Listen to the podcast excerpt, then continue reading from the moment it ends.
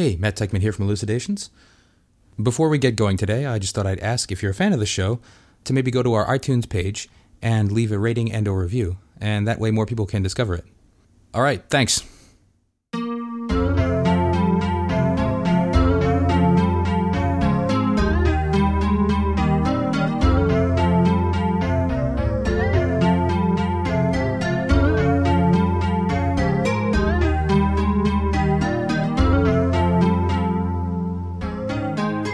Welcome to Elucidations, a philosophy podcast recorded at the University of Chicago.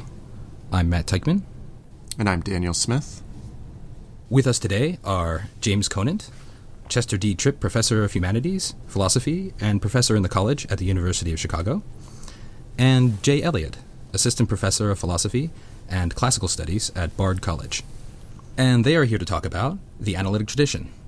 James Conant and Jay Elliott, welcome. Thank you. Thank you. So the two of you are editing a volume entitled The Norton Anthology of Western Philosophy. It's Volume five and uh, subtitled The Analytic Tradition. Could you tell us a little bit about where this project came from, how you became involved with doing it? So uh, I think it was nineteen ninety-five. My God. Let's see, nineteen years ago now. Richard Schacht, who's the series editor for the whole Norton Anthology of Western Philosophy, asked me if I would be willing to edit this volume. I'd been asked to do some other volumes uh, before and since and never been interested in doing anything like that. But um, when I was a high school student and a college student, I did have a copy of the Norton Anthology of Western Literature, as it was called then, I think, yes, because it had Ibsen and people in translation as well.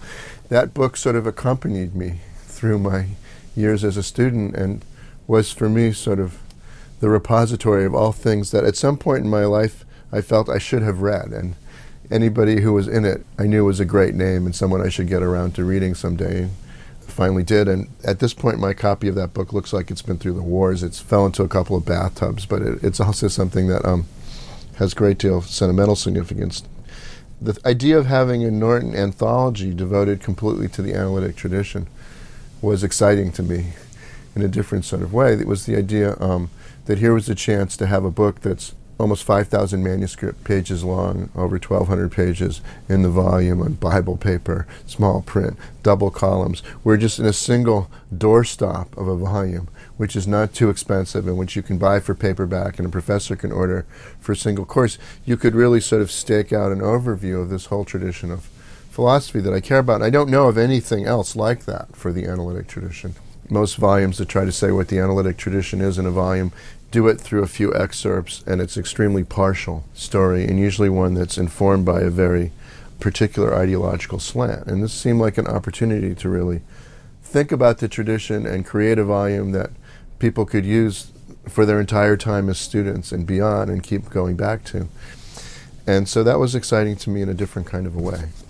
At a certain point, however, I realized that this job was just much too big for one person. I kind of got through the part of getting advice and selecting things and figuring out what should go into it, but then the actual editing of the volume, writing the introductions to the parts in the volume as a whole, and the headnotes and the bibliographical essays, and figuring out just what to select and how to excerpt them and write particular explanatory notes for difficult terms or issues in the individual selections. The actual job of producing the volume, I realized, was enormous, and I'd gotten myself into a much larger project than I appreciated. I needed help with this. I also needed somebody, I realized at a certain point, who had forms of expertise that I, um, where my competence was limited, especially in the ethical and moral and political and legal aspects of the tradition of analytic thought. And I had a wonderful graduate student at Chicago named Jay Elliott, and I asked him if he'd do this volume with me. I think that was in two thousand four, and it's really over then the um, last ten years that that part of the volume, the part which the editors do beyond selecting it, which was, you know, a prior job, have come about, and that's been then a cooperation between the two of us since then. When uh, Jim asked me to come on board as his co-editor in two thousand four, I was very excited about the project, not only because I have a history with Norton anthologies that's very similar to his in the sense that particularly the Norton Anthologies of English Literature, had a kind of sacred, you know, status in my household. Growing up, they were sort of function as a kind of, you know, secular family Bible. In my family, these were, you know, things that my parents had used in college. They very much represented to them sort of what it was to be an educated person in a certain kind of area. They have now passed them down to me, and I have them, you know, on my shelves at home. And so that part of the project really excited me. I also was really interested in the idea of thinking about analytic philosophy from the point of view of a kind of historical tradition that could be presented in an anthology, you know, like those ones for that have been done for literature. My relation to this was, was informed by my experience as an undergraduate, having been as an undergraduate, you know, part of a, a program that was, you know, deeply invested in lots of analytic philosophy and having studied lots of analytic philosophy as an undergraduate, but also feeling fascinated by that stuff, but also at the same time sort of like confused about how that stuff is related to other things that one might call philosophy. Um, you know, my previous experience with philosophy before I got to college was having read people like, you know, Kierkegaard and Nietzsche and, you know, Sartre and whatever. And then suddenly I found myself, you know, I'm reading these things about, you know, Frege's view about proper names, whatever, and it wasn't like totally clear to me how exactly this counted as the same kind of thing as the stuff that I had read before. And I was, I think many students, you know, undergraduate students that first get exposed to analytic philosophy have that kind of experience. And so one of the things that I thought this volume was a really interesting opportunity to do was to try to think about sort of where did these problems come from that analytic philosophers talk about? How can we place them within a kind of larger frame that will help to sort of give undergraduate students a kind of orientation to what these problems are about and, and sort of how analytic philosophy works as a philosophical tradition? When I, I started out doing this volume and making the selections, and Jay was then, when he came on board, very sympathetic to this way of thinking about the volume, I wanted to be true to something that I thought was the conception that informed the Norton Anthologies of Literature, which is that they shouldn't be some partial one person's view of, you know, what the greatest hits are. But uh, to the extent that this is possible, they should be some sort of God's eye view of what the most important things are. What the educated uh, person in this area, as Jay put it before, should know, and therefore what somebody who wanted to have some kind of overview of the analytic tradition and the sorts of things that had influenced and impinged on it should know. So I was trying to avoid having a volume where I was just sort of slanting it to my own interests or preference, or trying to sort of implicitly have some persuasive definition of what analytic philosophy was. I was trying to convince people of by slanting in a certain way. Um, and so I was trying to get a lot of feedback and advice about different people about what they would want in such a volume if they used it to teach different courses and what belonged in and what didn't. But I very quickly discovered that um, this was a very hard thing to do, that very different people had very different ideas of where the center of gravity of the tradition lay, or if they were thinking in more historical terms, who the crucial historical figures were. So you, you very quickly had more candidates to put in the volume than you could possibly do. And if you even asked people about certain important authors, Bertrand Russell or, or Wittgenstein or Frege, which thing should I just have by that author? There were many more things that people thought should go in than you could afford for any single author. So very quickly I realized that um, five thousand manuscript pages wasn't very much, even though it initially seemed like an ungodly amount. And so there were many, many decisions to be made. And I think up till the very end, we still found ourselves in the mode of sort of having to give things up we were hoping were in there, but always um, as much as possible trying to do something that would give as big a tent as possible for a conception of what the analytic tradition might be and figure in as many different kinds of courses as possible. So I share your history with the Norton Anthologies as like treasure troves that one becomes really attached to and carries with one through one's education. And from that perspective, it seems like, especially if you're aiming for a God's eye view, it must have been a really fraught experience to start deciding what goes in and what doesn't go in and what selections from which authors go in. I feel like I have a better sense of what principles of selection govern the Norton Anthology of Poetry. What kinds of considerations influenced you in, in your choices of authors and of texts? And how did you try to let a thousand flowers bloom where there were so many competing takes on what should really go in this God's eye vision of the tradition? Well, I think you're right that it's a difficult decision-making process. I think, you know, for us, the principle of unity that we really wanted to organize the volume around really was the idea of a tradition taken very seriously, where for us, you know, that's quite a rich notion that's informing our understanding of how the volume is constructed. It's not just sort of like, you know, one thing after another or something like that, but this idea that one can see certain kinds of, you know, lines of internal development, uh, but also of internal debate and various ways in which different kinds of approaches evolve out of things that came earlier. And at a certain moment, the tradition even becomes kind of, you know, conscious of itself and starts reflecting on itself and on its own history. And, and that, those were all things that we wanted to capture. I think our sense was that this was such a unique opportunity to give this kind of broader view. There were really three things that we especially wanted by comparison with other um, volumes that you might think of as having a similar concern. One was that we really wanted to place the tradition within a broader historical context than has been done in the past. So our volume includes lots of selections from people that I think don't count by anyone's definition as uh, analytic philosophers. I mean, it's people people like Ernst Mach or Franz Brentano or, you know, Henry Sidgwick, but who we thought really were essential figures in the, you know, background in the nineteenth century for understanding the developments that, that happened within the, the world of analytic philosophy in the twentieth century. So there's that broader historical kind of context which ties things that happen in analytic philosophy, properly speaking, to earlier kinds of philosophical debates, debates between, let's say, you know, German idealism versus empiricism and so forth, these kinds of larger philosophical debates in the nineteenth century. That was the first thing. Second, we really wanted to have a sense of, you know, analytic philosophy as having interesting conversations with certain kinds of near neighbors, philosophical traditions that in some ways are quite different or maybe develop independently, but that start to function as interlocutors for the analytic tradition in an important way. And there's really two traditions that we spend a lot of time focusing on in that respect, one being American pragmatism and the other being the tradition of logical positivism, broadly construed, right, as it developed in uh, Austria and Germany in the nineteen twenties and thirties. So we wanted to really to have those things be represented in a fair amount of depth and a fair amount of detail to really give a sense of how the conversation between analytic philosophers and these other traditions developed.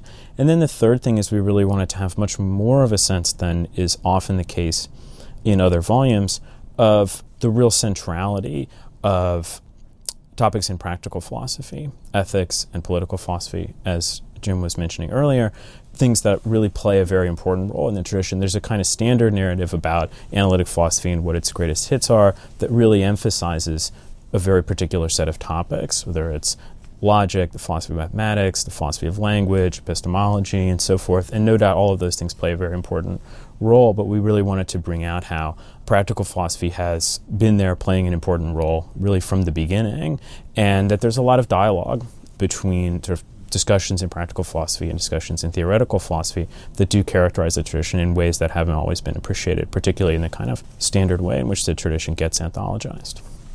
So this was coming out in what Jay was saying. What happens once you actually start editing a volume like this is you realize it's not just a matter of choosing the most important things, but we're trying to um, illuminate certain conversations. So we want to have both sides of the conversation in it. We want to sort of bring out certain kinds of family resemblances between various sorts of things in the tradition. So you start going for snapshots in different corners of the tradition that bring out the similarities. So you start choosing things you wouldn't if you were just trying to make a list of the greatest hits. Another kind of tricky thing about the analytic tradition, especially in the parts of it that are concerned with issues in logic or philosophy of mathematics, philosophy of science, is you have texts that might be quite important but are formidably difficult and technical, and you don't admit of excerpting easily and aren't the kind of thing you can teach other contexts. And we were trying to look as much as possible for readings that would have a certain sort of self-standingness that would be available for a course that had a larger historical sweep without leaving out, you know, a whole area because there wasn't time to go into background. And so that creates a different kind of selection, the sort of text you take from a philosopher who's done important technical work isn't necessarily the text that gives you the quintessence of that technical work, but nonetheless gives you a sense of their voice and their interests and their traditions and what its importance was to the tradition. So it, it turns out not to be our greatest hits in the same kind of way that a literature or poetry volume might be, as you anticipated. That's right. Another thing that um, came out, I think this is implicit in what Jay was saying, but maybe I'll sort of make it fully explicit, is that it became clear to us in the way that we wanted to do this volume that what it is to bring out um, the unity of the analytic tradition insofar as it has one, or at least provide materials that would allow people to reflect on what that unity is, w wound up having a different kind of emphasis than I think one gets in a shorter volume that has a shorter story to tell. So one striking thing is if you read some essay on, you know, the origins of analytic philosophy, or you read some shorter anthology and you read the introduction, they want to bring out what's important. Things tend to be defined in what we might call doctrinal terms. They want to bring out what's characteristic or peculiar about analytic philosophy, partly in terms of what the philosophical doctrines are that mark out the analytic philosopher. So it's a certain kind of realism versus a certain kind of prior idealism before the rise of analytic philosophy, or it's a certain kind of emphasis and certain kind of empiricism versus something else. And um, if you're trying to have a more capacious volume, I think what strikes you as you're looking at different things and thinking about other people's suggestions for what might go into the volume is that it's pretty much impossible to give any sort of non-contentious account of what analytic philosophy is that tries to characterize it in terms of a doctrine or even a set of doctrines. There are people who are, I think, undeniably analytic philosophers who hold just about any kind of doctrine you can come up with. And so it doesn't seem like at the end of the day, once the tradition becomes richer and more variegated, what holds it together is that one adheres to this ism or, or something in this set of isms, or even that there's some particular ism that is anathema to every, what, maybe there are things that are anathema to analytic philosophers, but they aren't doctrines. They have to do with other features of the style and method and character and tone of philosophy and how it exhibits itself. So that meant we started wanting to have pieces that were quintessences of a certain kind of procedure or, or showing or demonstration or analysis or method, and trying to bring out breakthroughs of that sort in the tradition where the character of the way analytic philosophy is prosecuted started to change from one generation to the next, rather than something that was an argument for a particular thesis or view. And so that also influenced the selection in ways that I don't think either of us necessarily anticipated at the beginning. I think just to underscore something that Jim said, I think really the, you know, the central thing that's really driving our project is the idea of trying to capture the full diversity of the tradition. And so, yes, it's a diversity with respect to doctrines, right? There isn't some set of theses that one has to subscribe to in order to be an analytic philosopher. At the same time, it's a diversity of methods. I think, you know, it's natural to look at the name analytic philosophy and think, oh, I guess that must be, you know, some kind of philosophy where they do analysis. And in some sense, that's true. There's a lot of that that goes on. But I think one of the things we try to bring out in the course of the volume, and this guided our choice of selections, is the sense that, you know, analysis, you know, means quite different things at different times in the history of the tradition. At one point, it's more closely tied to the use of certain kinds of techniques from mathematical logic. At another point, it becomes sort of quite closely tied to the idea of looking at ordinary language. At another point, it's quite closely tied to ideas about certain kind of like reductive programs. And so there are very different things that can be going under the name of analysis over the course of the, the tradition. This is one of the things that kind of defines the, the tradition. It's not so much that there is some one thing analysis that everyone agrees on, but rather that this is one of the things that people fight about, right? Is supposing that that's something that one cares about as a kind of philosophical banner. What does it mean to fight under such a banner? I mean, we've really tried to capture the diversity of different kinds of things that that can mean and has meant. Okay, so it sounds like you want to eschew a mode of collecting these texts that presupposes some definition of what analytic philosophy is. And you want to capture the variety of things people have meant by analysis, conceptual analysis or whatever.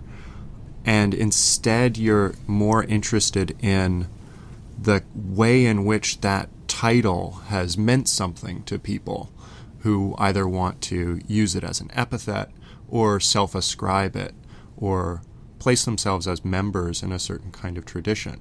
So that seems to be a really self-reflective way of defining the principle of unity of this anthology. It also seems like a way, by emphasizing this notion of tradition, you really introduce a, a conversational but also a historical element to the different figures you treat. It's not like a figure falls under a certain description and therefore goes in the volume.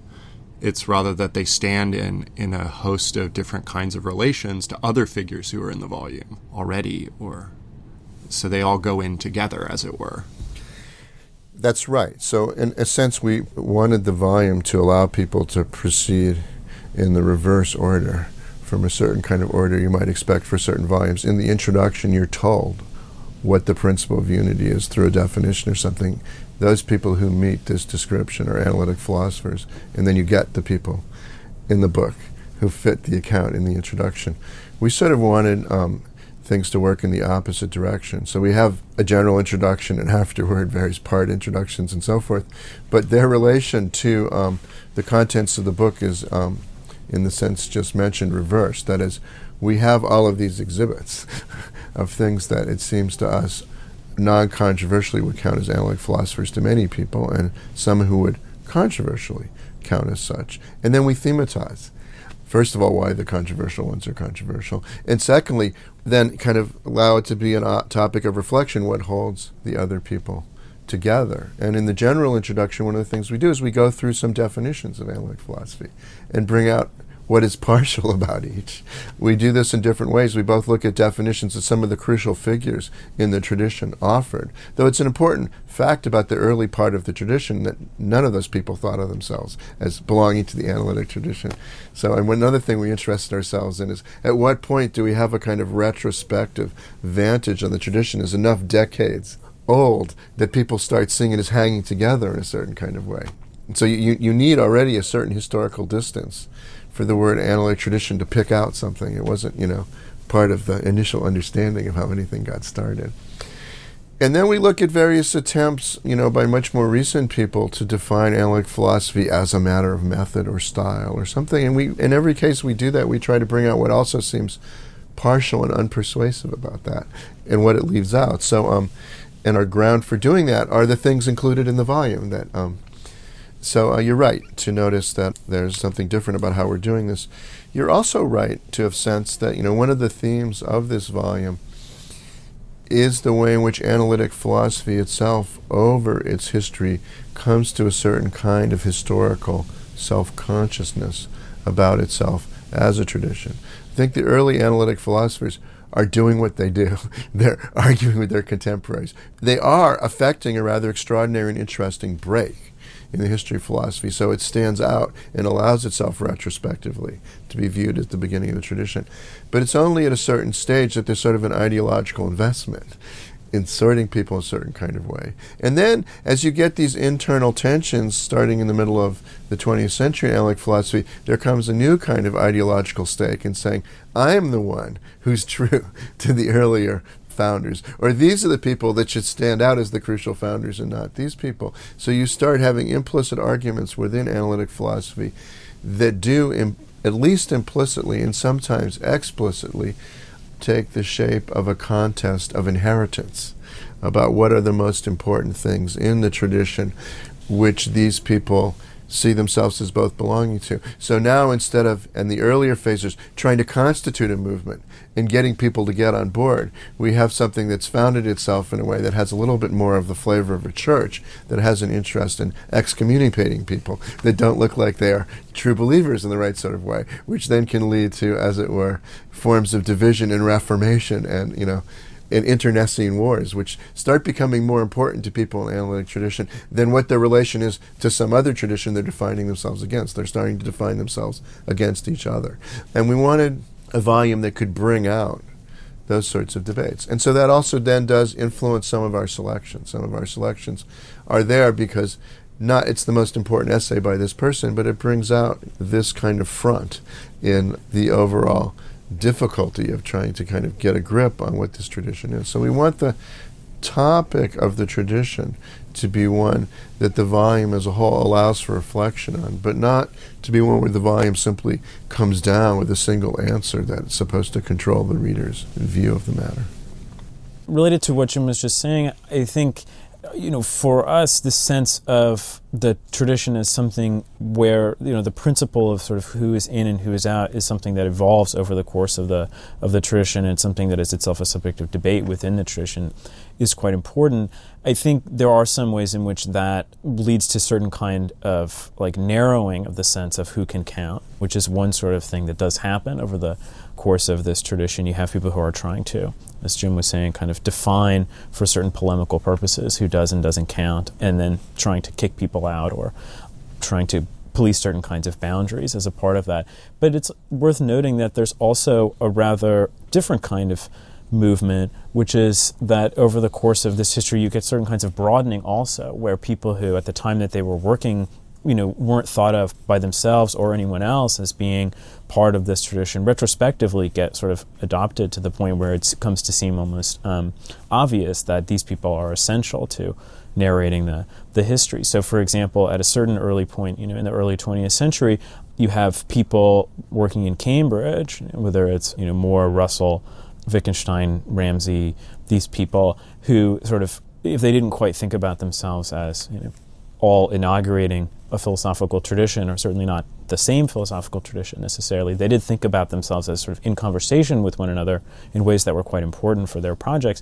But they had a sense of what they were doing as like vastly different from what was going on over at this other very, very foreign place named Oxford. And the idea that somehow these things were in any way related to each other, what was happening at these two institutions during this time, would have seemed totally bizarre, not only to the Cambridge guys, but equally to the Oxford guys.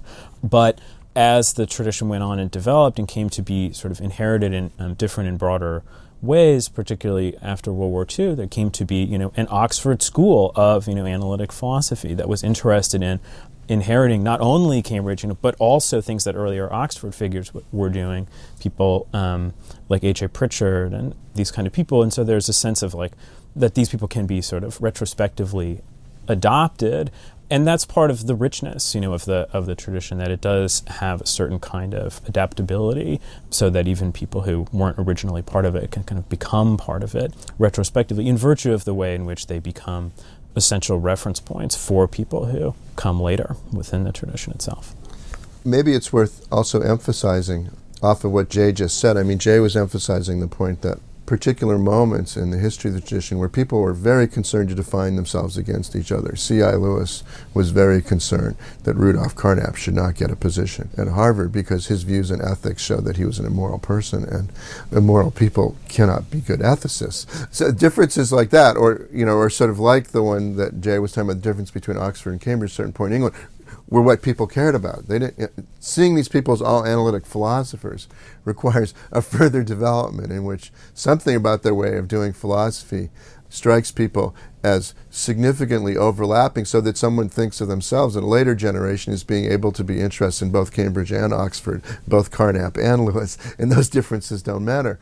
But um, as that happens, another thing happens, which is as the analytic philosophy tradition becomes more capacious, and you have more and more people self-identifying and thinking it's important to their own conception of what they're doing, that they're analytic philosophers, and therefore inheriting things that happen in Oxford and Cambridge and Carnap and Lewis, that it becomes an issue what the alternative to analytic philosophy is, as it becomes something that can include more and more people. What's its other?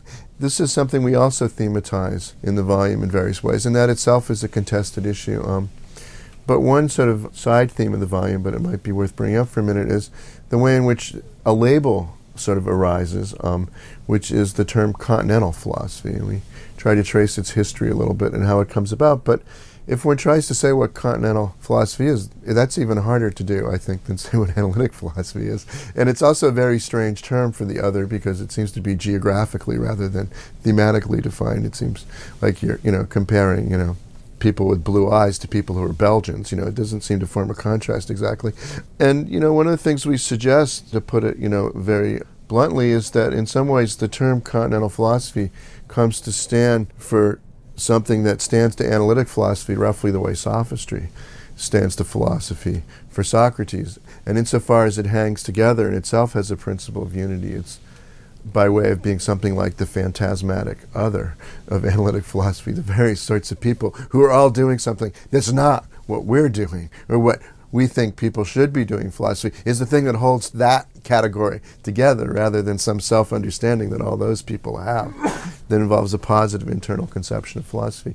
But I think those ways of defining the other at a certain point in the tradition do help to consolidate the sense of there being a boundary, so that analytic philosophy still stands for something positive, as it stands less and less for a particular method or a particular way of doing things that has a clear sort of unity and structure. And indeed, as you get into the later parts of the tradition, if you ask a certain number of contemporary analytic philosophers, what is it about what you do that makes the word analytic the crucial word for describing your method? What's the kind of analysis that you do? I think many of them have no stake, you know, in the term analysis as the term that defines the center of their own conception of what makes their kind of philosophy. Philosophy, some still do, but I think many don't. So it really is their relation to a larger tradition that continues to give that word a point to, you know, categorizing themselves in a certain sort of way. But if you want to know what that word stands for, you have to then look back in the history and see how that word got its significance in the tradition as opposed to naming a particular method in the present. So an interesting dilemma that presents itself when you're editing a volume like this, which is supposed to represent a historical tradition, and as we've been saying, part of what makes it possible to think of analytic philosophy as a tradition is our historical remove from it. It allows us to retrospectively look back and see similarities that people at the time didn't necessarily see. So one interesting dilemma that presents itself when you're editing a volume like this is how close to the present will you get? And then specifically, once you do get to the present, how do you decide who gets into the volume and who doesn't get into the volume?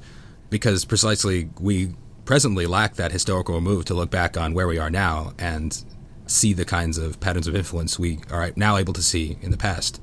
So how did the two of you try to resolve that, that dilemma when putting this together?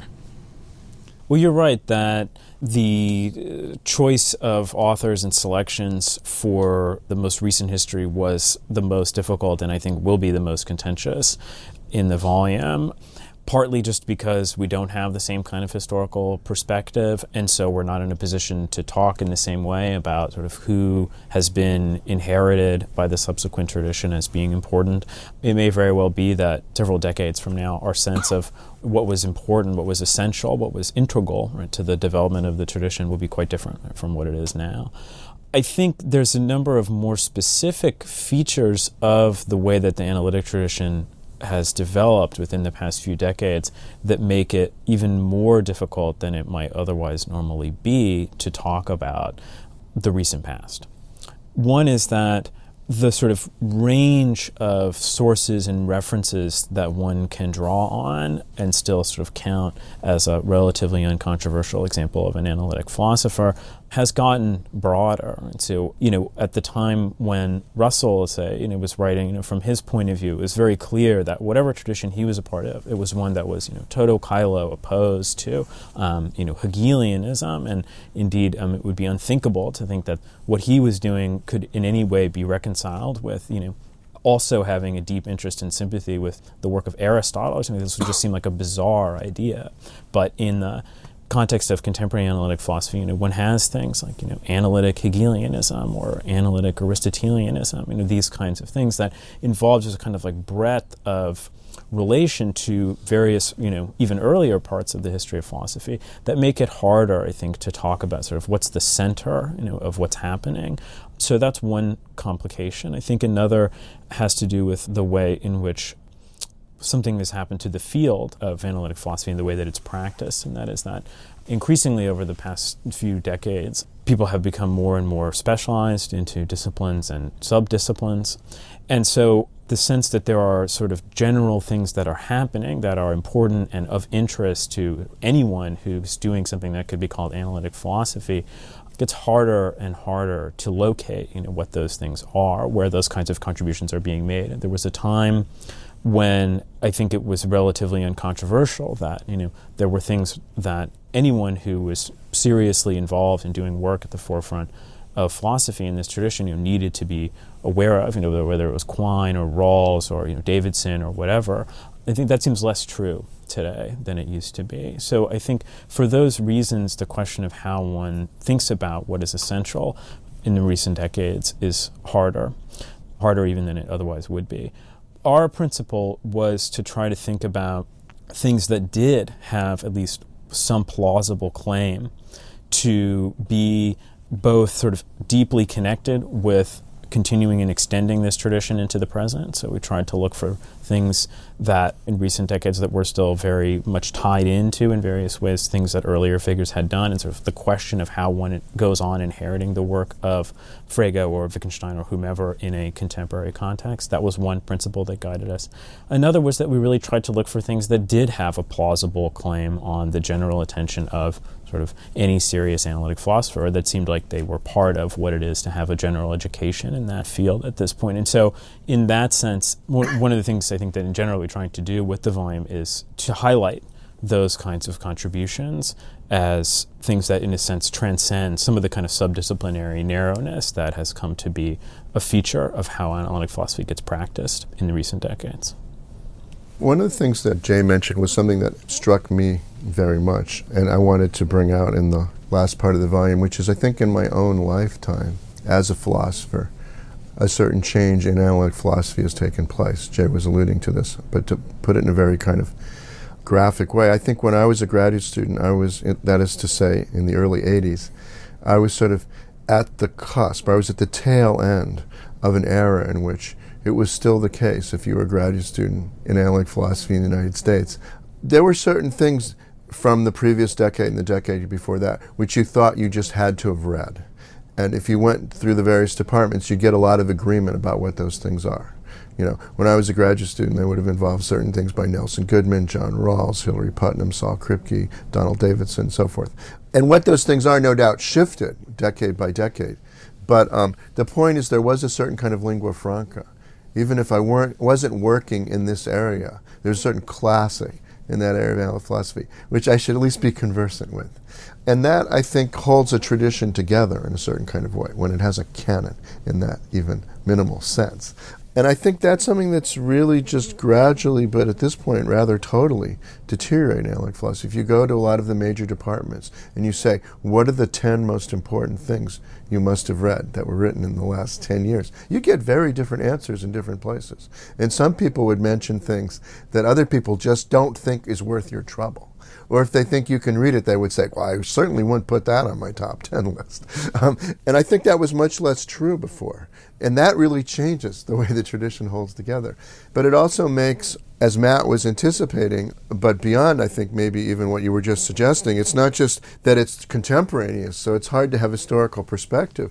But even in the present, there's a real kind of problem about seeing what holds together the conversation. The conversations become extremely specialized. So earlier we were talking about people who were in deep disagreement with each other. But at least within those deep disagreements, it was clear what the central disagreements were. And I think that's much less clear in contemporary analytic philosophy as things have speciated. So I think one thing that means is that for this last part of the volume, unlike the other parts of the volume, we were not as concerned to try to bring out both the unity in a certain period as well as the diversity, but we decided that the least contentious thing to do, while no doubt still being something that will prove very contentious, is to try to just bring out the diversity of the present as far as we could. And even that's hard to do because it's one thing to pick out, you know, the five most important people in some historical era that's three quarters of a century ago. But any five people you chose in the present would seem quite arbitrary. And we didn't want this volume to be by far the largest part of the volume. So there is some arbitrariness to the choice, which I think is just impossible to overcome. You know, some of the people we chose, I feel like we could have chose this person instead. But we want an example of someone who's more this kind of analytic philosopher and that kind. And so ideally, one would want many more people than we have room for.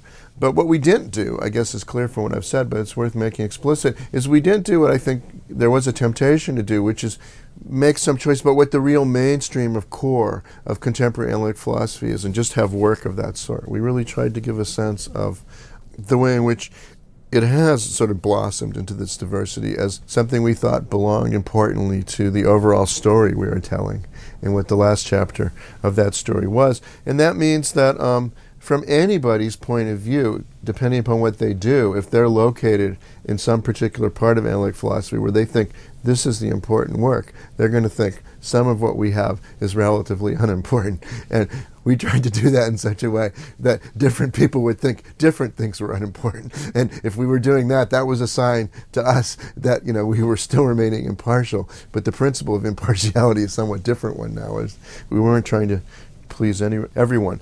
The last thing I thought I should say was that, you know, when I first started thinking about what to include nineteen years ago, the idea was the last volume would be the most distinguished, some of the most distinguished contemporary practitioners of analytic philosophy. That meant, of course, people who were somewhat older, established, but um, nonetheless still alive and active. Now that the volume's finally coming out, not all, but almost all of them have died. You know, that is that, that is the history of analytic philosophy in almost the past two decades as itself shifted, you know, as this volume has been coming into being in a way that I don't think either of us could have fully anticipated as we were working on it. So that, you know, the thing that was supposed to bring out the diversity of contemporary analytic philosophy is itself already a bit dated, you know, and be eager to add another section now that keeps a couple of those people, the younger ones, um, who are still kicking, as um, representatives of a larger section of people who are doing contemporary analytic philosophy, and split that section into two sections of it, where some of it already involves some things that we have a kind of historical distance to that we didn't twenty years ago when I started. And so that already brings out how hard it is to produce a volume like this, because the present itself doesn't stand still while you're trying to produce it. I'll just add one more thing in relation to that, which I think what Jim says is exactly right, that we tried really quite deliberately to go for a last part of the volume that would not please everyone, right? And I think that really speaks to our, you know, vision for what this project is. It, it really goes back to some of the things we were saying earlier about the way in which this project is part of, you know, this idea of the, the Norton Anthology as a distinctive kind of project, and one that, among other things, has a kind of breadth and capaciousness and generosity such that one of the things it does is it challenges you to pursue avenues and take up things that you otherwise might not have been exposed to. And I think in the last part, by including such a diversity of things, I think one of the things that we're trying to do is to sort of, you know, move people a bit out of their comfort zone, or to expose people to things, give people an opportunity to encounter things that they wouldn't otherwise when they're sort of approaching things from a more confined or more specialized or more narrowly kind of ideological perspective. And in that way, I think the volume really speaks to this conception of the Norton Anthology as something that can, you know, open up a wider world for the reader. So we've been talking about a couple different things. And one of the things we've mentioned is that whereas in the seventies and eighties, there was like a core of canonical texts that everybody who wanted to be an analytic philosopher had to have read. And maybe there was also a core of topics that, you know, anybody who wanted to be an analytic philosopher had to demonstrate at least basic familiarity with. And as the tradition started including more and more in it, uh, it just became more and more heterogeneous. And some people, I think, would draw the conclusion from that that, like, there is no more analytic tradition, that there's nothing coherent enough anymore these days to be called an analytic tradition. We can look back and treat it as a historical movement, like other historical movements of philosophy, whatever, you know, Neoplatonism, German idealism, et cetera, et cetera. But as a movement, it no longer exists today. There are no more analytic philosophers right now. Is that a step that you'd be willing to take, or do you think that's going too far? What I think is um, that it's an important feature of the history of the tradition, that that is a step that some philosophers are willing to take. And that is a topic of our volume. So just like it's an important part of the history of the tradition, that the early part of it is not one in which anyone thinks of themselves as an analytic philosopher.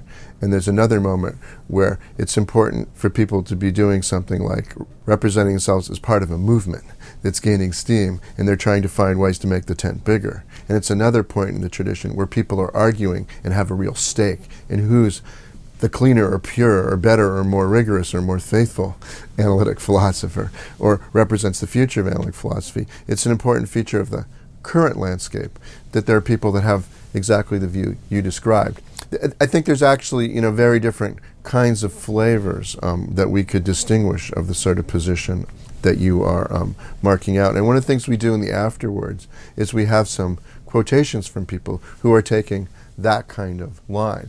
But one kind of line is to say something like, as Bernard Williams does, that the difference between the analytic philosopher and the non-analytic philosopher is a difference. You can, mar- you can, there are ways of picking them out, but he thinks there's no important philosophical distinction anymore. The differences aren't deep, and they don't cut philosophically. We have another person like Hilary Putnam who's arguing, it's not just that, it's actually philosophically pernicious. At this point, trying to figure out who an analytic philosopher is and who isn't is bad for philosophy, and he gives reasons. And then there are other people who just think something more like, a little closer to, I think, what you've said, which is, there just isn't enough unity anymore for there to be one thing.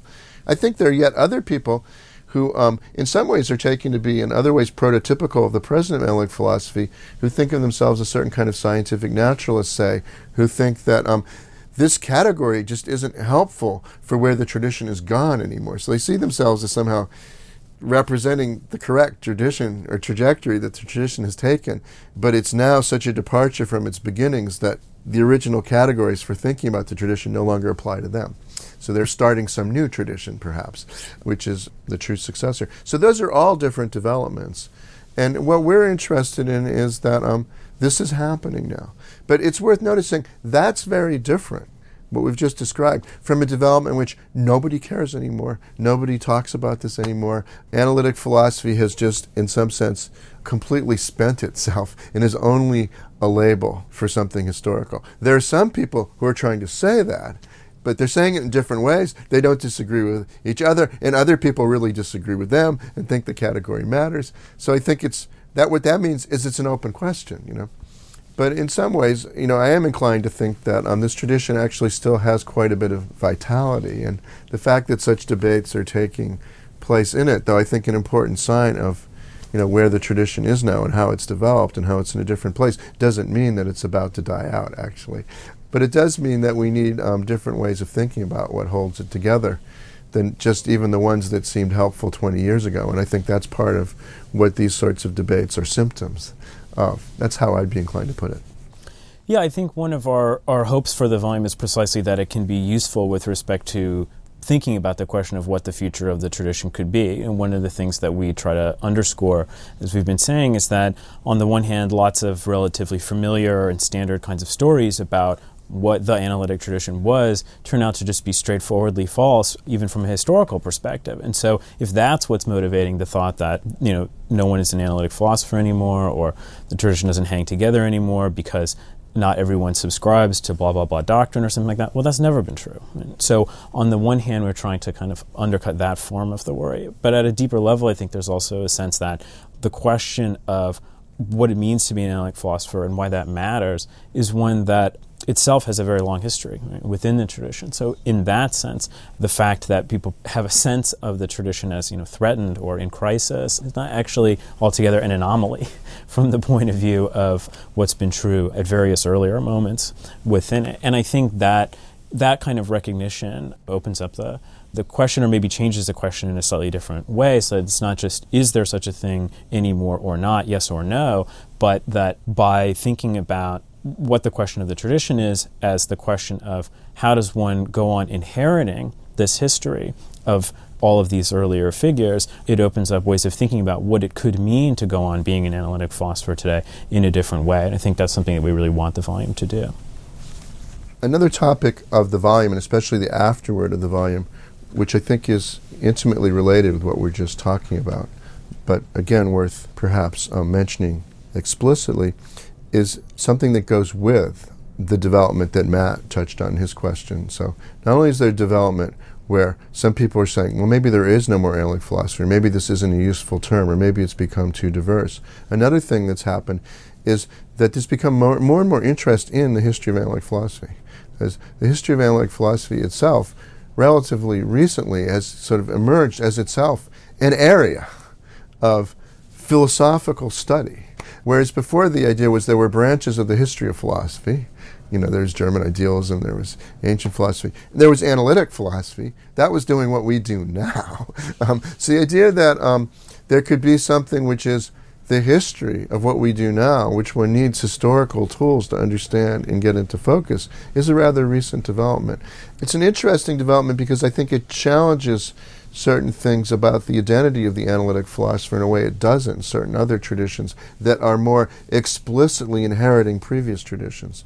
So I think it was part of the self-conception of at least a certain part of analytic philosophy, not all, but a non-trivial percentage of it, that analytic philosophy was modeled on the natural sciences in certain ways. And one of the ways in which it was modeled on the natural sciences is what mattered was cutting edge. The appropriate kind of unit of philosophical prose was something like the scientific article. There was a certain kind of mode of expression, which is the well-written article. And what you need to know, it had a certain kind of recency. And if it didn't, it was because it was part of the understanding of the rigorous subject as it's developed right now. So you didn't go need to go read the original version of Einstein's article, just like you don't need to read the original version of Frege's or Russell's article. We've all sort of gotten clear what the real development was. And perhaps only a certain kind of historian can go back and read that thing written in nineteen oh five, which is caught up in certain debates. But the real sort of core of the thing, as a contribution to the subject, had been sort of extracted and made clean and had a kind of textbook form, and that's what we need.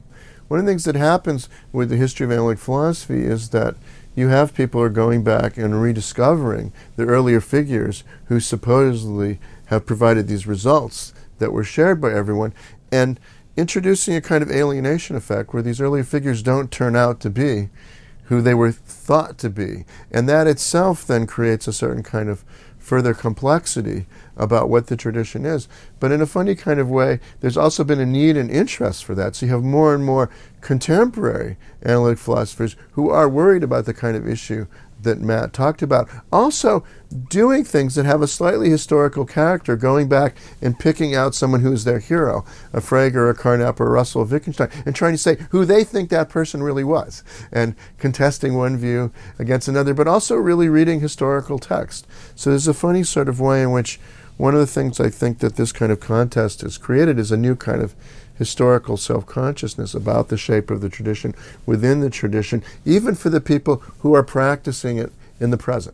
That itself is a dramatic change in analytic philosophy itself. I don't think it's a death knell. I think in some ways analytic philosophy is becoming more like other forms of philosophy that, you know, from the beginning had a certain kind of overt relation to tradition. But that development is a change within analytic philosophy, which I think is transforming in certain ways, but in transforming I don't think is necessarily in any way killing it off, but it is reshaping it in interesting ways.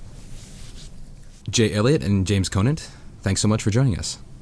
Thank you. It's been a very great pleasure. Yeah, thanks a lot. I look forward to dropping the volume in the bathtub. If you have any questions about today's episode, give us a holler on Twitter at, at @elucidationspod. And as always, you can post a comment to our blog at Lucian, that's L U C I A N, lucian.uchicago.edu slash blogs slash elucidations. On the blog, you can also explore our full back catalog of previous episodes. Thanks again for listening.